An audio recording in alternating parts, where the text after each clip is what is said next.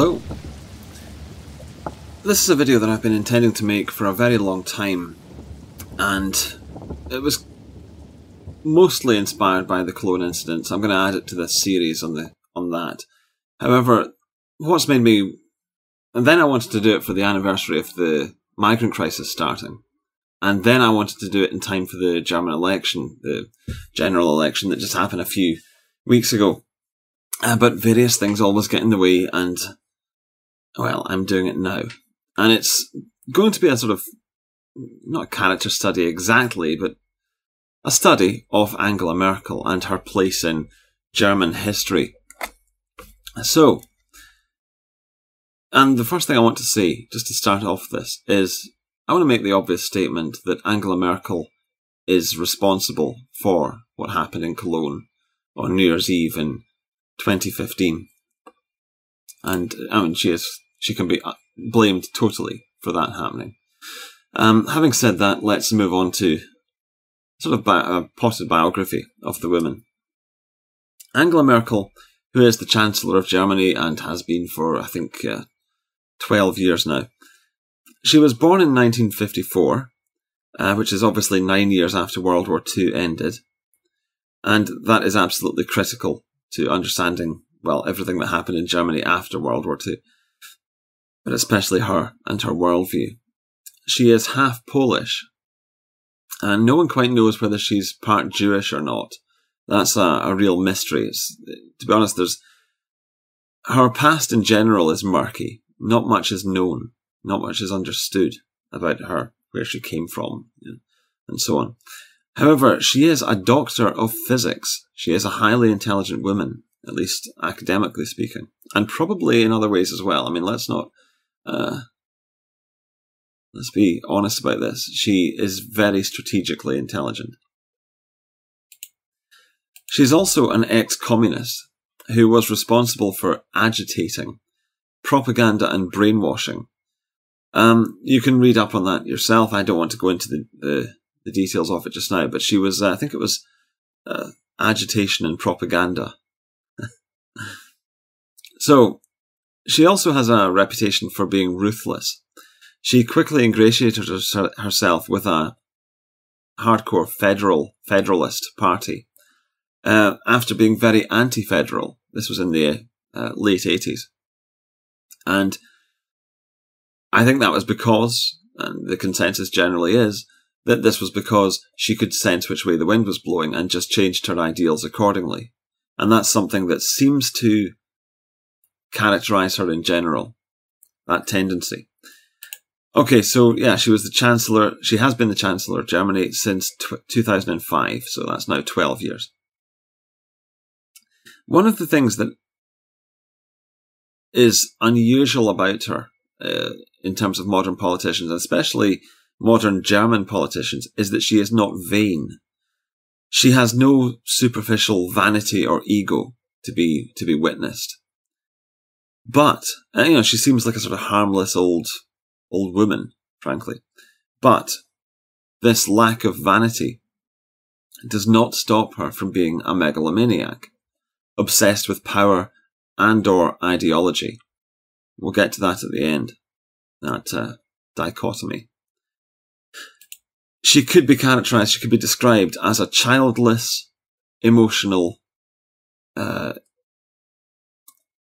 autist, a sort of, a, well, a machine, in other words, sort of German stereotype of someone, and again, it is a stereotype, an extreme cartoon sort of image, a caricature of the German, uh, an emotionless machine. But unfortunately, in this case, she seems to be that. And of course, it's all the more strange because she's a woman, and we all tend to associate women with as uh, with being more emotional than men, and yet it seems that she is less emotional than most of the men around her in politics. She is the ultimate pragmatist and strategist. Uh, people consistently underestimate her and then get screwed. This has happened time and time again. Um, she wants power, but she has no vision uh, which is very typical of the managerialist that we've seen since the 90s, that style of politician. Uh, someone who wants power for its own sake but has no vision and therefore is a leader in the blandest and perhaps most spiritually empty sense. And she says Wir schaffen das, but she doesn't say why we should do this. Also, she reacts, but is not proactive. She reacts to events around her and what other people are saying. Again, she has no vision of her own. Now, that's a sort of description to open this video with, a sort of yeah, biography of sorts. Now I'm going to go through the uh, timeline of uh, various things uh, from recent history, from the, the last uh, seven years. In October 2010, she made her now infamous speech in which she said that multiculturalism had failed. However, that's not exactly what she said, and people have. See, of course, it seems like a terrible contradiction if she said that and then five years later let in a million migrants, but unfortunately, it's not quite what she said. Here's what she said the so called multi-culti concept, where people would live side by side happily, does not work, has not worked, and immigrants need to do more to integrate, including learning German. But here's a more precise de- uh, quote from her, and this is from an article. Mrs. Merkel told a gathering of younger members of her conservative Christian Democratic Union, the CDU party, that at the beginning of the 60s, our country called the foreign workers to come to Germany, and now they live in our country. We kidded ourselves for a while. We said, they won't stay. Sometime they will be gone. It's the same, exactly the same thing happened in uh, the Netherlands, incidentally, which is why they had a policy, an official policy of multiculturalism. Let these migrants retain their own culture. Don't make them integrate. Uh, let them retain their own culture so that it will be easier for them to leave. And it'll be more tempting for them to leave. Uh, which um, kind of makes sense, but it's not how it actually plays out. It's not how it played out in Germany's case either. We kidded ourselves for a while. We said, they won't stay. Sometime they will be gone. But this isn't reality. And of course, the approach to build a multicultural society and to live side by side and to enjoy each other has failed. Utterly failed. The approach has failed. The approach of just living side by side with these other peoples and enjoying each other just naturally has failed. Not the living, not the living together and uh, sharing a society with them, but the non but the idea that you can just let it happen and it will just work, that has failed. And also the idea that they shouldn't be integrated because you want them to leave and you hope they will leave. That hasn't worked either because they haven't left. And so now you've got a bunch of people, large numbers of them, who are living in your society and will do so indefinitely and are not integrated. So, in other words, you have to accept, once you've let them in, you have to accept that they're going to stay indefinitely and that means that you have to integrate them. So that is what she wants. It's not that she doesn't want multiculturalism. It's not that she thinks multiculturalism is innate, is inherently doomed, um, or a bad idea. It's that she simply thinks it hadn't been done properly. what does that remind us of? Anyway, so that was October 2010. Four years later, the 10th of October 2014. And this is a an incident that didn't involve Angela Merkel, but it's an incident that certainly should have told her something. After an 800 man brawl outside a mosque in Hamburg on Tuesday, German police deployed 1,300 officers on Wednesday night, but were still unable to separate warring Islamic fundamentalists and Yazidi Kurds in violence which again led to a hospitalization for the third night running. That was reported in Breitbart again in October 2014. And the reason I mention this is that incidents like that happening in Germany should have told the Chancellor of Germany this is not working. And this was four years after she had announced that the just leaving them alone doesn't work. So she's had four years to try to integrate them, begin those programs. They haven't worked. And yet, so she's aware that it doesn't work. And yet, she still did what she did uh, 11 months later. So now, July 2015. She said that migrants would have to leave. And this was just six weeks, we're now counting down six weeks before her insane decision.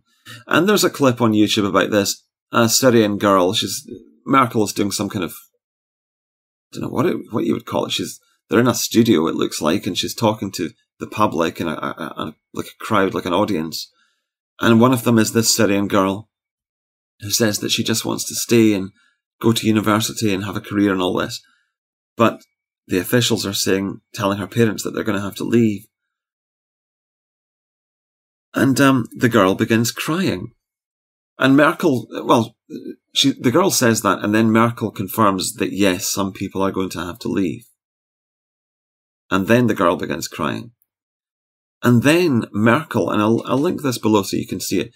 Then Merkel goes over to the girl and tells her that she did a great job, showcasing the predicament that many people are in.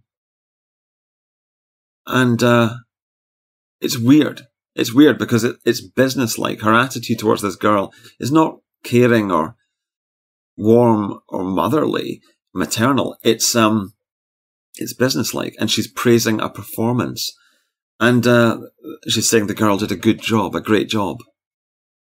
Now, perhaps it was a setup. I don't know. Perhaps this girl was always going to say that and then burst into tears, and Merkel was going to uh, pretend to comfort her. Um, or maybe it was spontaneous on the part of the girl, and Merkel didn't know that it was going to happen. But either way, it demonstrates that she's she's not emotional. Again, she, there's this incredible business-like attitude around the, about the women.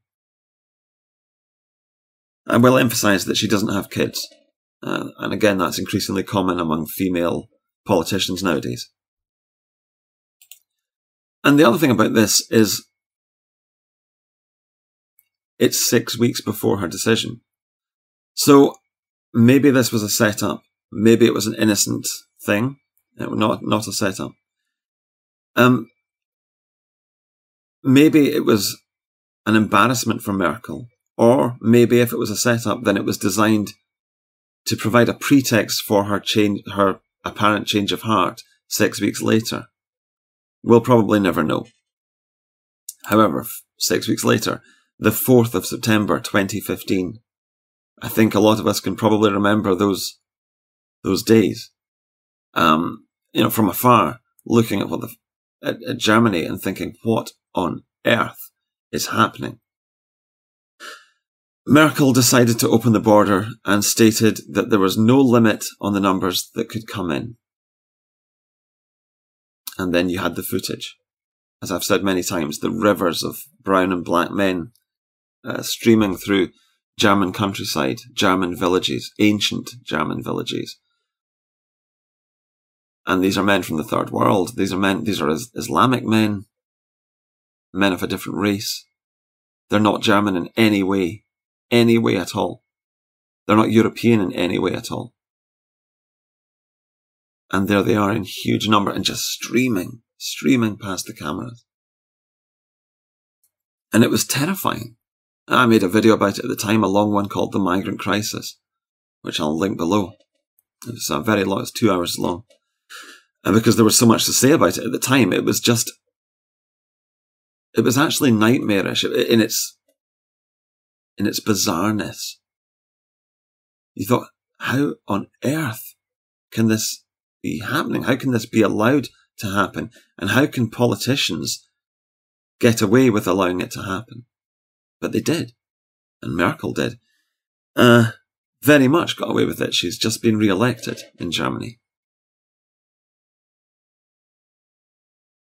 So, it was essentially, so, what was so scary about it was that you were looking. I mean, we've got mass immigration all the time, but this was a sudden, very fast influx of third world migrants. And it just seemed like you were looking at the replacement of the German people, uh, or at least an attempt to, to hurry it along, to hurry along their extinction. Yeah, it was just horrifying.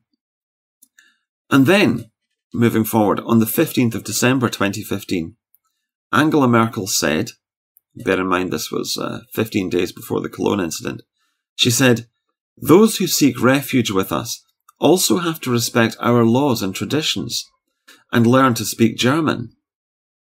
Multiculturalism leads to parallel societies, and therefore multiculturalism remains a grand delusion. So, obviously, there, this is translated from German.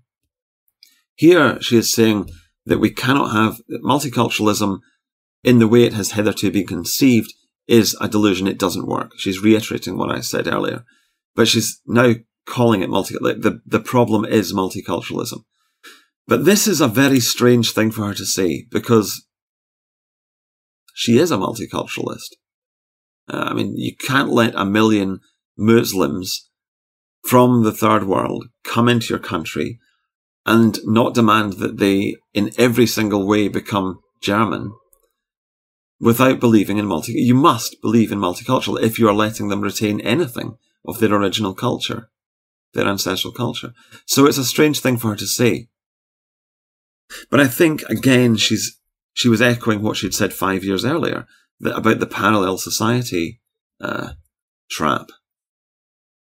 So, moving forward again, 15 days to the 30th of December, uh, Merkel 2015, she delivered her New Year's message in which she said, and this was about the migrant crisis, Wir schaffen das. We can do this because Germany is a strong country. And I have uh, drawn attention to this before, the fact that she says the Germ- Germany is a strong country. She doesn't say the Germans are a strong people. We, us. And she, she doesn't draw attention to her group because she doesn't accept that her group exists in any meaningful way. It's just the people who happen to be in Germany now but what she's really believing in, what she's placing faith in, is not those people who have been there, whether 500 years or, or 500 seconds. She's placing faith in the systems that have been created in Germany. Germany is a strong country because it has these resilient, robust systems for dealing with circumstances, up to and including the, the arrival of a million third world people. And here's the thing to be a trustworthy and good leader, you have to be emotionally attached to the people that you are leading, especially when it comes to society, statesmanship, and so on. And you have to be concerned with their eternal story. You, you can't just see, the, see them as economic units. You can't just value their economic potential. You have to actually, or their short-term political usefulness to you. You have to actually care about them. You have to be concerned with them in and of themselves. And the only way that can happen, realistically, is if they are an ethnic group and can, can be conceived of as such and protected as such. I think. I think that civic nationalism leads to a, la- a lack of a peoplehood. So there is no people to protect and be concerned for and care about and love and feel attached to as, as a leader. So I think basically that civic nationalism is a delusion, as much as multiculturalism is. Um, civic nationalism is a much greater and more serious delusion because it's more subtly delusional.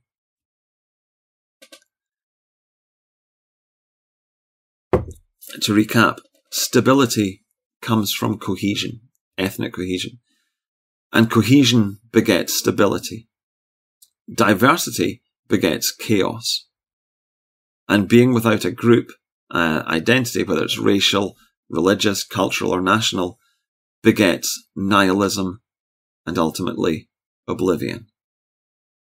And I wish somebody had hammered these th- these what I think are facts into Angela Merkel's head at some formative point in her life, because clearly that did not happen, and therefore she, you could say, engineered the extinction of her own people.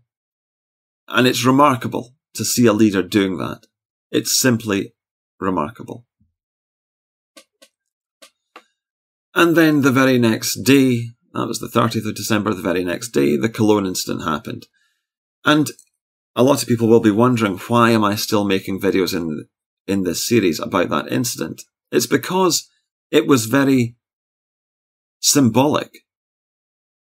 The young women, most of them were young, of a country were being molested, sexually molested, by the men, by foreign men who did not belong in that country, who, who were not of that country or of that, that folk. So these young, young women were being molested by foreigners and um, the media covered it up. And the German men didn't get rowdy. They didn't get emotional about it. They, they were cucked. They, they felt cucked. They felt useless and impotent.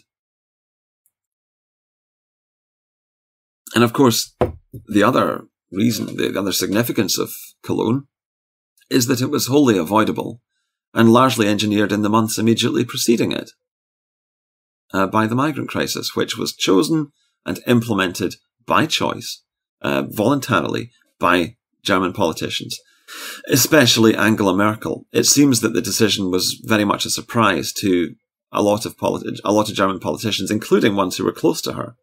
Uh, there was the I think it's the the Prime Minister of Bavaria or the President. I can't remember what his uh, title is, but he apparently knew nothing about it until he heard it along with everyone else. It was just sprung on him like it was sprung on the German people. So the point is, Cologne was avoidable, but Cologne was engineered. Uh, blindly, but not, ne- nevertheless engineered. And amazingly, uh, first of all, there was the media cover up and the police denying that anything untoward or unusual had happened. Then it got out by way of alternative media, and then they couldn't deny it, and so on. And then the politicians started talking about it hesitantly. And on the 6th of January 2016, Merkel said, We must accept that migrants are more criminal. Now, this speaks of a characteristic of the Germans. And note that we can talk about the Germans and we can attribute uh, characteristics to them because they are a thing. They, they, this group does exist. But one particular characteristic of the Germans is servitude, readiness to serve, uh, being comfortable serving, being fulfilled serving, and a sense of duty, a sort of sacred sense of duty and sacrifice, self-sacrifice, working towards uh, a greater societal goal. Whether it's from the state or whether it's for the folk. But here, obviously in this age, everything gets twisted. As is so often the case with uh, white people, their qualities are used against them in this age. And what we have here is that this German willingness to serve and willingness to accept duty and responsibility uh, was twisted into the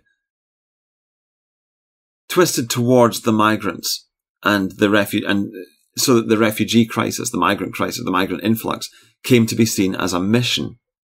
And therefore, no, no matter how unpleasant it was, it must be accepted and they must, the German people must work at it. And even the more unpleasant it is, the more onerous it is, the better, because the greater then is their duty.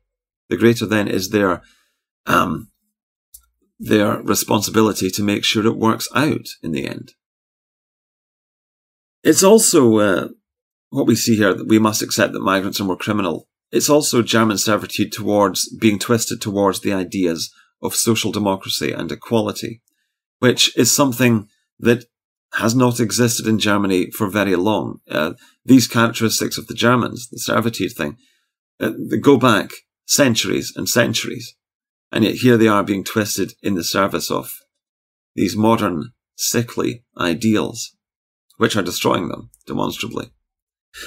And the other thing that we can take from this statement is a revolting acceptance that her people, that she has subjected her people to a large number of, of foreigners who are going to commit a large number of crimes because they are more criminal than her people. She's saying it openly and without shame, without guilt, without embarrassment, that she has inflicted this upon her own people. Well, you've just got to accept they're more criminal than us. Wir schaffen das. It's, it's, I mean, I'm not German. I, and yet even I, it infuriates me to think of a leader abusing their people like this. And moving forwards to the 28th of July 2016. And these were Merkel's first remarks after a string of terrorist incidents uh, in Germany during the summer of 2016. She said again, Wir schaffen das. This had come to be her catchphrase by this point. Wir schaffen das. We'll manage it. Um, repeating the famous phrase she uttered almost a year before, which set off the dramatic wave of migration to Germany. and then she said, that two men who came to us as refugees carried out the attacks in Würzburg and Ansbach mocks our country, she said. No, it does not mock the country. It mocks the people. It mocks the German folk. It does not mock the country. But again, this is uh, something that she is robotically unable to conceive of. And then I'll read again this, this quote uh, from an, an article about it. Defending her decision to stop applying EU asylum rules to Syrian refugees, she said she had acted in line with my knowledge and conscience. This was because she she was pressured into saying something after all these terror attacks, so she had she had to say something. And so she said that she had acted in line with my knowledge and conscience. But that's a lie because she already knew about, for example, the 1300 strong police effort necessary to quell an Islamic Yazidi street fight back in 2014. She already knew what was likely to happen. She already knew what she was bringing upon her people. So I don't know how she could do that and act and be acting in line with her conscience and her uh, her knowledge. Um, no, that's a lie. And what's more, she already acknowledged earlier in the year, back in January, that migrants are more criminal than her own people. And she already acknowledged that multiculturalism was a failure precisely because integrating Muslims was very difficult, is very difficult. So how could she bring a million more Muslims into her country and be acting in line with her knowledge and her conscience. It doesn't make sense. It, it doesn't ring true at all. Then reading more of the article here, she also pledged that weapons laws across Europe would be sharpened, further research into radicalisation would be conducted, and stronger controls on what people do on the internet would be implemented. So, reduced freedom for Europeans and Germans so as to control the non-Europeans that she brought into Europe. Crazy. Just crazy. Then uh, she also ruled out reversing the border policy. She said, recent attacks in Germany involving asylum seekers would, will not change our willingness to take in refugees. So they're beating you, they're bombing you, they're shooting you, they're knifing you, they're raping you. And still, you will not consider changing your border policy on letting them in. Madness. So, moving forward, uh, oh no, still on the, the 28th of July. She said, I am still convinced today that we can do it. Wir schaffen das. It is our historic duty, and this is a historic challenge in times of globalization. So first of all, you've got the acceptance of globalization and its apparently inevitable consequences that you've got to take in loads of people from the third world. I don't see that that's inevitable as a consequence of globalization, but whatever she's saying it is. And second, she's saying, and this is something to uh, draw attention to, is that she's saying we can do it, and it is our historic duty. So when there's something to be done, the German people do exist. But when they are owed something, they don't exist. And what's more, when she says this is a historic challenge in times of global, she's making it sound like a truly joyless challenge, uh, a joyless task, a punishment, an endurance test, an arduous moral duty, rather than a triumph or something to be proud of, something to derive energy from. It's something lifeless and managerial. It, well, she's treating it, she's seeing it in those as a managerialist would see a challenge. And she goes on. A rejection of the humanitarian stance we took could have led to even worse consequences. And she didn't explain what the hell she meant by that. Um, a rejection of the humanitarian stance we took back in September 2015 could have led to even worse consequences. For whom? Uh, I mean, pre- presumably she means for the migrants who would be stuck in, in Syria. But, yeah, well, again, yeah, yeah, it would have been worse for them, but that's not our problem as Europeans, as uh, Westerners. Uh, our first priority should be ourselves and our people and our families and our communities, not Syrians. And if helping Syrians requires endangering ourselves and our people and our countrymen, then the answer should simply be no. Anyway, Merkel said that uh, um, could have led to even worse consequences if we hadn't done what we'd done. And then she said she she added that the assailants of uh, these these terror attacks in summer 2016 wanted to undermine our sense of community, which is ironic considering that she denies the existence of the German people, the, the folk. Our openness and our willingness to help people in need.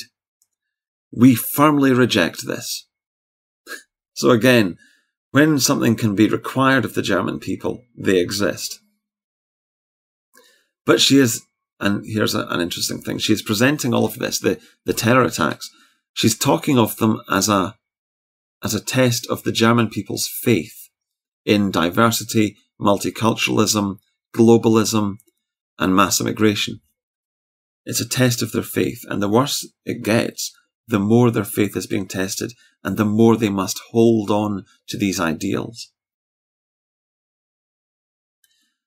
And then finally, a comment on this thing. Uh, we firmly reject this. She's acting as if white people are still in charge and still have the ultimate power over how things go. And there's even a note of white people having power over reality itself, uh, being able to change it based on how they choose to perceive it. We firmly reject this uh, attempt to undermine our sense of community, openness, and our willingness to help people in need. We firmly reject. Uh, but it's terrorism. That's what's happened to you.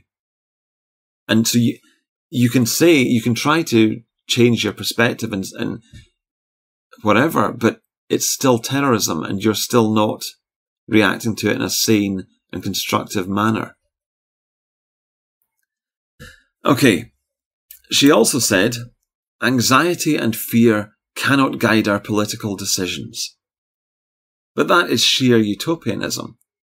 Uh, if you believe that she believes this. Well, I doubt that she actually does believe this, that anxiety and fear should not, I mean, this is just a platitude. But maybe it's that she was too arrogant to admit that her policy was wrong, that the migrant policy. Or maybe she was protecting the policy for other reasons, i.e., on behalf of her handlers. Um, I'll get onto that later. And then moving forward to the 4th of September 2016, at this stage it was a, a year to the day since her fateful decision. Her party was knocked into third place in her own constituency, Mecklenburg Western Pomerania, and the anti-immigration AFD achieved second place. So her party was in third place and beaten by the AFD. And what's more, the AFD was running there for the first time and had only existed for three years. So it was a remarkable humiliation. But of course, it didn't make her change her mind on anything.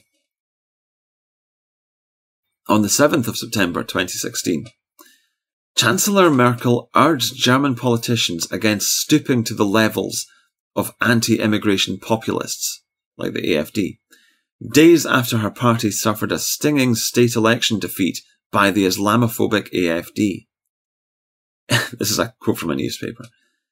In her first address to Parliament since Sunday's election in the state of Mecklenburg Western Pomerania, Merkel defended her welcoming stance to refugees and called on all parties to unite against the AFD. Even at this stage, she was still, well, still totally delusional. And uh, then on the 18th of September 2016, in the vote to elect a new city government in Berlin, Merkel makes historic losses as her CDU party, the Christian Democratic Union, faces the worst result in its history. And on the 19th of September 2016, Reuters reported Chancellor Merkel said she would turn back time if she could. So finally, these two electoral defeats in a row in quick succession, uh, the state election and then the city government election in Berlin, these two political defeats got to her. Not the rapes, and not even the terror attacks, and not even the Cologne incident got to her. But these two political defeats got to her and made her rethink her position. Chancellor Merkel said she would turn back time if she could to better prepare Germany for last year's migrant influx, striking a conciliatory tone and taking some blame for her party's drubbing in a Berlin city vote on Sunday.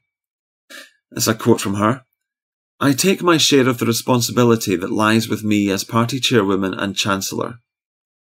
And this was Uh, sounding the most conciliatory tone she has in more than a decade in office, in a shift away from a previously robust defence of her migrant policy. So these were the first signs of regret showing. And another quote from the, the newspaper. Rather than repeat her mantra of Wir schaffen das, or we can do this, on the migrant crisis, Merkel said she did not like using that catchphrase anymore. There's a quote from her. Some people feel provoked by this sentence, and that was never the aim, she added, sounding almost apologetic. Asked whether she would run again in 2017, Merkel smiled and declined to comment. But of course, she did run again in 2017 and she did win. Because she is a master operator. And she knew what she could risk and she knew what she could win and so on. And she, she played the game successfully. But at this point, it was time to show some regret, some remorse, uh, some contrition. And so she did it because she knew that was what was that was the right tactic at that time. And it was it was shown to her. She the the need for that tactic was shown to her by the political defeats that her party had suffered. It wasn't shown to her by the protesters or everyone talking about what had happened in Cologne. None of that ever got through to her, apparently. Moving forward to the 27th of October 2016. This is reported by Breitbart. Angela Merkel has recommended that Germans who are concerned about Islamization should play Christmas carols on the recorder to contain any possible threat from Islamization. At a national, that's the sort of summary that Breitbart gave her. I'm going to read more detail here because it is interesting. At a national congress of the Christian Democratic Union Party in Wittenberg, the, the German Chancellor told supporters that it's up to them to hold off the growth of Islam in Germany by preserving Christmas traditions. Addressing points raised by AFD about Islamic law holding values that are antithetical to those of Germans, Merkel conceded, I know that there are concerns about Islam. She then argued that it's up to Germans to contain Islamization in Germany, suggesting they do so by recalling Christian traditions. She said, How many Christmas carols do we still know? And how many of them are we passing on to our children and grandchildren? She asked the crowd rhetorically. You just have to copy a few sheets of carol music and ask someone who can play the recorder or the flute to join in.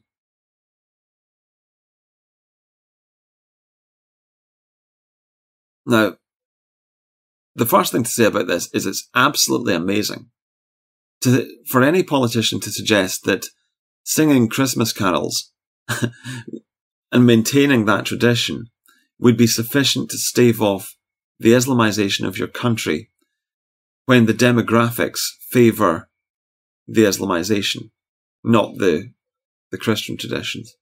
You know, the demo, I mean, basically demographics is destiny to, to use the, the well-worn phrase. And so it's absurd to talk about such, such inadequate measure, such puny efforts being, uh, being enough. It's, it's absurd. Also, I mean, there is a lot that could be said about this statement that, you know, we should, the Germans should stave off Islamization by singing Christmas carols and teaching them to their children and grandchildren. There's a lot, like almost a video in itself, I think, but I'm doing it here. So, it's another thing to say about it is it's grossly irresponsible for her to say this at all when she herself has uniquely done a lot to put that German culture at great risk, the Christian traditions and so on. She has brought in a million non-Christians, non-whites, non-Germans, non-Europeans in a single year. Which is, I mean, if anything would put those traditions at risk, it's that. She's the one who's endangered these things. Now you could say that Germans should, even without the threat of Islamization, they should be preserving their traditions and Christmas carols and so on. And I would agree with that. I also don't think that it's right for them to say, well, you created this problem, so why should we have to uh, preserve these traditions? You know, yeah, they, I think that's self-defeating. I think they should uh, do what they can. However, what Merkel was doing here was passing the buck. This is something that she does a lot uh, in politics. It's remarkable how she does something or is involved in something, but someone else gets the blame for it. It's something that has, this has been a trait of her political career. It's how she's a survivor, a political survivor. But what she's doing is passing the buck. She's the one that's caused the problem, but now she says that the German people, it's their responsibility to, uh, to solve the problem. Even against what I think are, well, historic odds uh, and we're talking demographics basically. It's the equivalent, what she said, teach these traditions, is the equivalent of saying, just have more kids if you don't want to be replaced. Just teach Christmas carols if you don't want to be Islamized. There is no self reflection on her part here, and no admission of culpability. It's entirely on the German people to make something out of the, the shitstorm that she has unleashed upon them.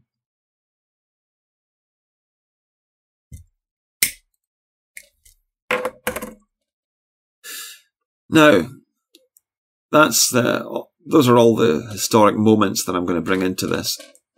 We'll bring it up to the present. It's now October 2017. It's two years and a month since the migrant crisis, uh, since she started it. And Merkel still refuses to set a limit on immigration, even now. Saying that there is nothing, and this is her, uh, her get out clause, she says that there is nothing in the German constitution which calls for a limit. I mean, th- this is just such autism. It's, it's stereotypical German autism. Well, it's got to be. We've got to do things by the constitution, and if if the constitution doesn't demand a limit, then we shouldn't place a limit, uh, regardless of the present circumstances. We should do it by the book. but the thing is that the German constitution and its policy on refugees was drafted after World War II. That was in 1949, and at that time, refugees meant political dissidents who were very rare, very unusual people like Julian Assange or Edward Snowden, very rare people like that. Or it meant ethnic Germans returning as refugees to Germany. So of course there was no, that the constitution didn't call for those numbers to be limited. It was German people coming home.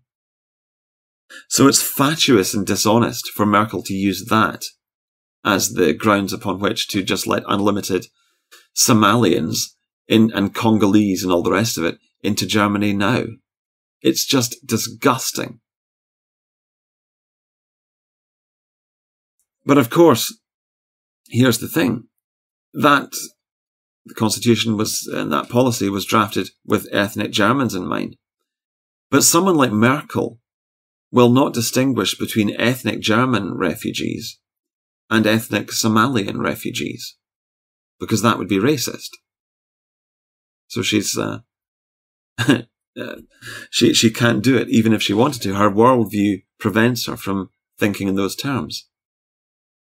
There is no difference in her mind between ethnic German refugees returning to the the fatherland and some Arab arriving on a boat who's never set foot on Europe before in his life.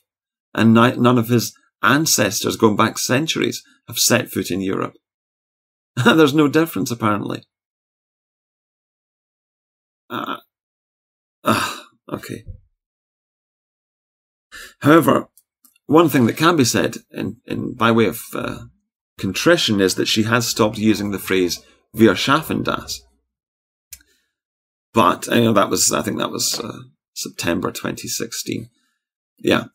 So she stopped using the phrase, but she has done absolutely nothing to backtrack on it or its consequences, its the things associated with it. In the meantime, March 2018 is looming on the horizon. And at that time, a massive number of the 2015 refugees and onward will, are, will be eligible to apply for family reunification, and they're expected to do so. So that would mean that the number of refugees could literally multiply. The number of, re- of these refugees from 2015 could literally multiply very rapidly as they bring in their wives, and some of them might have multiple wives, and many children. So we could be talking about families of two, three, four kids, maybe more, five, six, who knows, and plus the wives as well. And Syrians and Iraqi uh, refugees are apparently the ones most likely to be granted asylum status, and 390,000 Syrians are going to be eligible to apply for this, to bring their families over. 390,000 Syrians. And you've got to times that by three or four. Absolutely amazing. But in the run up to the recent general election, Merkel refused to comment on this, this thing that's coming in March 2018. Shrugging it off and saying that they would deal with the question when it comes up in just six months' time. But she refused to uh, say anything about it, to nail her colours to the mast one way or the other. And again, if anything speaks of utter contempt and disregard for the German people, surely that is it. She's not even going to tell them what she's going to do when when this this this new radical demographic change is going uh, could be on the horizon. She's not going to tell them what she's going to do about it. It will deal with the question when it comes up. In the meantime, please vote for me. And they did, unfortunately. She won the September election, uh, but on the bright side, I guess you could say, she is now having to form a coalition with the cucked Libertarian Party and the insane Green Party of Germany. So there is no romance in this coalition. There is no symmetry or harmony in it. But she is surviving, as ever. She's still the Chancellor after all of this. So now, to return to the first days of 2016, immediately after the Cologne incident, the 7th of January 2016. She said, What happened raises serious concerns that have relevance beyond Cologne. Are there connections? Are there common behaviour patterns? Are women disrespected by certain groups? We have to confront these questions. But the thing is, these questions should have been confronted before letting a million of these people into your country. Surely. Especially given what we know about Islamic cultures and uh, today and Islamic military tactics in the past. Surely that was worth considering. Uh, apparently not. Only after Cologne did she say, oh, maybe there are problems. Pathetic. She added that cultural coexistence must be continually discussed. But not the question of why this coexistence should be tolerated or elongated. After all, how is German culture likely to be enriched or improved by a foreign culture which treats women like that, as we saw in the uh, in Cologne, Taharrusch, and so on? What can such a culture possibly have to offer Germany? I'm not saying that there's nothing good about Islamic culture. What I'm saying is, can the good really be worth the bad for us? Is it really worth this downgrade in solidarity, cultural integrity, genetic integrity, peace of mind, harmony, social cohesion? Is it worth the sacrifice of all that? Uh, I mean, what are we, what, what's, what are we getting at the end of that? What are the German people getting? I mean, it applies all over Europe, of course, but specifically in the case of Germany, how are they going to benefit at the end of this?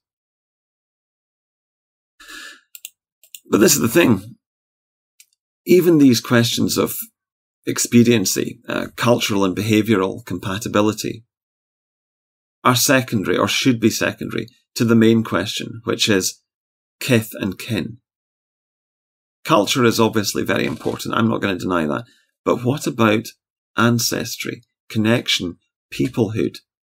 In this case, the German people. Why is that not important? Now, if Angela Merkel had any love for the German people, she would be erring on the safe side and giving Muslims the disadvantage of the doubt, so to speak. But unfortunately, she doesn't have any love for the German people. She refuses to even admit that they exist as a group. She sees them as economic units that can be replaced in their own homeland, as long as it doesn't interrupt economic processes. And so, she wants the refugees to keep pouring in. And that means that they will keep pouring in. And that means that lots more German women are going to be treated like those women in Cologne were treated on New Year's Eve in 2015. It's going to keep happening. Every day. And occasionally there'll be more big outbursts of it, like Cologne. It's inevitable. It's going to keep happening. Because she refuses to see the group to whom it is, or to which it is happening, refuses to recognize that group, her group. well, that's assu- assuming that it is her group. Again, we don't really know about her ancestry. Now, one possibility is this. Merkel is motivated at an emotional level by a hatred of being German. She doesn't, and this obviously to do with World War II guilt and so on. And in this uh, theory, she doesn't want the German people to suffer, but she wants them to be annihilated. Because at some level, of course, she does understand that they exist. Of course she does. So, what are her emotional, deep emotional feelings? Does she I think you know, maybe, according to this, this theory I'm presenting, she doesn't want them to suffer. She just wants them to cease existing. And in this case, she is the mother who kills her own children, but in some gentle way. Uh, she gives them sleeping pills and then holds a pillow over their faces while they sleep, that sort of thing. She doesn't want them to suffer, but she wants them to be gone. But another possibility is that she is a lackey who is just following orders, to coin a phrase, from higher ups, globalists, maybe people in the EU or the UN, people who want the German people destroyed. And certainly one should not dismiss the Coudenhove-Kalergi plan, or the Earnest Hooton plan, or the Theodore Kaufman plan. These things have to be borne in mind. One final thing. If Merkel had children, I have to wonder whether she would be this cavalier about the safety of the daughters of Germany. And whether she would be so terrifyingly uh, detached from her own people um, and so unconcerned with their safety, their story, their continuum, or their future. Maybe if she had kids, she would, that would enable her to have that emotional connection. That would link her in to the future of her people and therefore the past of her people. Or maybe not. You know, maybe she's just the type of person who is cold and robotic, and maybe that's why she didn't have kids in the first place. I don't know. But what I would say about Angela Merkel is that she is the result of the 20th century. A confused, loveless, childless, white person who is at once ideological and utterly non ideological. For her, the ultimate thing is power, but it is a power without romance. It has idealism, but not romance. It is a power motivated by the love of control, not of the thing being controlled. It is a power that is blind to its own behaviour, its own motivations, and to any real sense of responsibility for the consequences of its actions. It is a power that exists entirely in the moment and is thus insanely destructive. We need radical political change in Europe. Our leaders, our governments are not fit for purpose. In fact, they are ideologically bound to act against our interests. If there is not radical political change in Germany in the near future, uh, the German people are certainly doomed. Merkel embodies a style of government or a style of power, which is the immediate result of the 20th century, and she can't really move on from that. It's the traumatized reaction to the events of the 20th century. It is a style of power that has been immensely destructive to Europe's body and soul, and has proven itself psychopathically irresponsible, and which has had its time, very much so, and which must itself become a chapter in history. Learned from observed, regretted, and put away forever. Thank you for watching.